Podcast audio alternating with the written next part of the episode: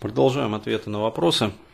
А, следующий вопрос тоже от молодого человека пришел. А, Денис, здравствуй. Уже довольно давно являюсь твоим слушателем, а также читателем твоих книг.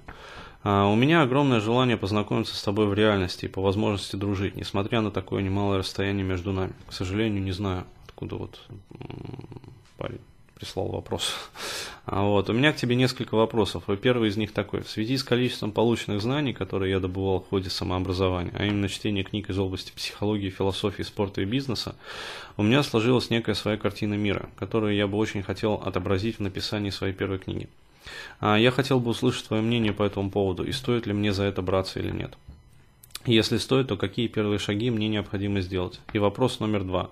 А очень бы хотелось каким-либо образом сотрудничать с тобой, а не пополнять ряды твоих помощничков, а реально работать. Возможно ли это? Заранее спасибо.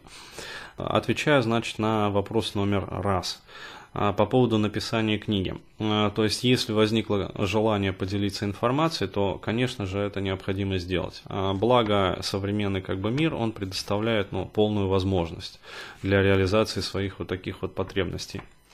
И э, поймите такой вот момент простой.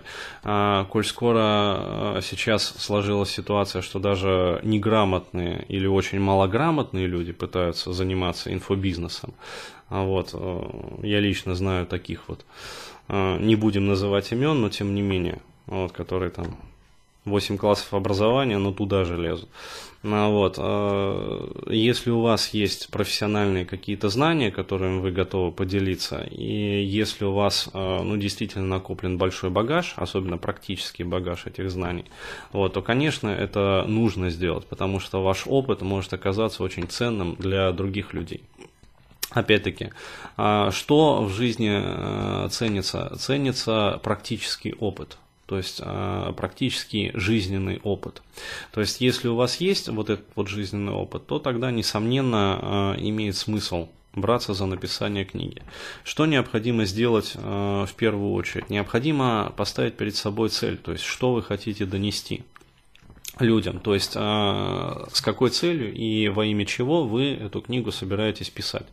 То есть если просто ради заработка бабла, э, вот, но тогда, скорее всего, рискую огорчить, что вряд ли получится, потому что книги от такой вот откровенно коммерческой направленности, ну, то есть, которые пишутся просто тупо для того, чтобы привлечь аудиторию, а вот в инфобизнесе сейчас очень много таких товарищей, ну и вообще вот с Андреем Парабелом пошел как бы тренд а, о том, что если хочешь распиариться, напиши свою книгу. Ну вот, и сейчас очень многие, все, кому не лень, а, в общем, даже не обладая достаточным житейским опытом, я уже не говорю про опыт профессиональный, а вот пытаются писать там свои книги.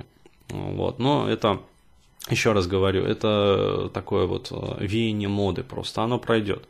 И реально останутся люди, которые пишут книги, э, действительно вот, э, желая донести что-то людям. То есть какой-то свой вот жизненный багаж, жизненный опыт. А если, еще раз говорю, вот это вот все есть, то, соответственно, первое, отвечайте для себя на вопрос, зачем, во имя чего. А второй вопрос, на который вы должны ответить, это на какую аудиторию я рассчитываю, ну то есть э, кому я хочу донести вот эти вот знания и опыт. А, я, кстати, про это рассказывал вот э, в свое время еще, достаточно давно, по-моему, больше года назад, на своем вебинаре как раз. Да, бренд успешного психотерапевта. Там рассматривался этот вопрос как раз. Именно с практической точки зрения. То есть как это все реализовываться, как это все реализовывать. Вот. И э, третий, э, значит, вопрос – это технический, то есть как э, это все вот делать непосредственно технически. То есть проще всего, основываясь вот на своем опыте, это надиктовать эту книгу. То есть, как вот я написал многие там из своих книг, то есть я просто брал диктофон и все свои мысли, которые у меня возникают там в течение дня, то есть прямо вот абзацами выкладывал. Вот после этого э, еще совсем, когда вот когда совсем-совсем все только начиналось, частично там сам стенографировал, частично там отдавал, а, вот, сейчас, э, когда вот есть уже ну, возможность, э, скажем так, отдавать это на аутсорсинг, а, вот, естественно, там занимаются специально, специальные люди, то есть а, стенографисты. А вот, после того, как книга стенографируется, ну, то есть в первом приближении, вы делаете первичную редактуру. Я просто сразу рассказываю вообще вот костяк производственного процесса. Если заинтересует более подробно, ну, соответственно, там спросите, я отвечу более подробно, то есть прямо вот технически, как это все сделать. А, вот. А, хорошую книгу можно написать за полгода. А, то есть, опять-таки, не верьте вот этим вот товарищам инфобизнесменам, которые говорят, что книгу можно написать за две недели. Это херня. То есть это э, получится вот какая-то очередная говнокнига просто для привлечения ну, вот, непонятной аудитории. А хорошие книги, ну, хотя бы полгода пишутся. То есть вот э, накапливается материал, как бы перерабатывается, редактируется. Вот, э, то есть первичная редактура, э, корректура, правка, как бы. Э, вот, потом смотрите, как вообще получилось оглавление. Э, вот, э, и обращайте внимание на тот момент, э, какие главы вы еще, ну, скажем так, хотите дописать.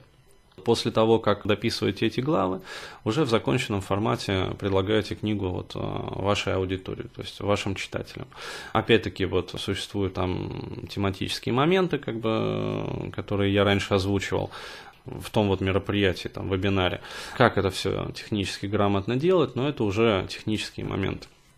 То есть и э, после того, как выкладываете в интернет, э, рекламируете эту свою книгу, соответственно, э, аудитория начинает там к вам подтягиваться. То есть начинает приходить обратная связь и начинает э, завязываться общение. То есть вот э, я могу сказать так, я э, все свои книги пишу для того, чтобы э, завязать общение. То есть мне очень важен диалог с моей аудиторией, мне интересно вообще найти друзей, то есть я через э, вот это вот нахожу там, новых друзей, а, вот, вот такой вот момент.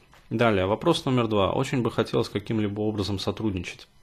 То есть реально работать. Возможно ли это? Заранее спасибо. Да, а, такой вариант развития событий возможен, вот, но все-таки желательно для этого, чтобы вы жили в Москве. Потому что, еще раз говорю, вот у нас сейчас а, организуется уже нечто своего такого клуба по интересам.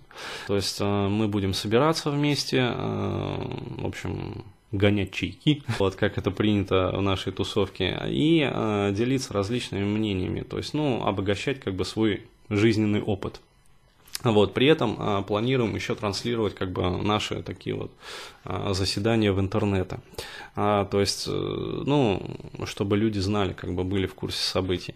Вот, э, очень было бы здорово, если бы вы вот все-таки в Москве, ну, то есть где-то вот поближе к нам, к нашей тусовке такой вот очень тесной. А если же вы все-таки живете далеко, ну, опять-таки, Skype э, сокращает расстояние, вот, но важно понимать, что при общении единомышленников очень важно личное присутствие.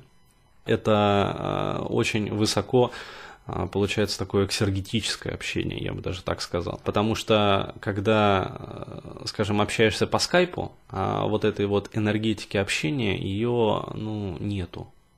А вот когда общаешься лично, да еще в непринужденной обстановке, да еще как бы среди своих, да в атмосфере в приятной, а вот тогда общение, оно просто окрыляет. То есть я могу сказать так вот, а, пообщаешься несколько часов, а идей а, на несколько недель реализации возникает.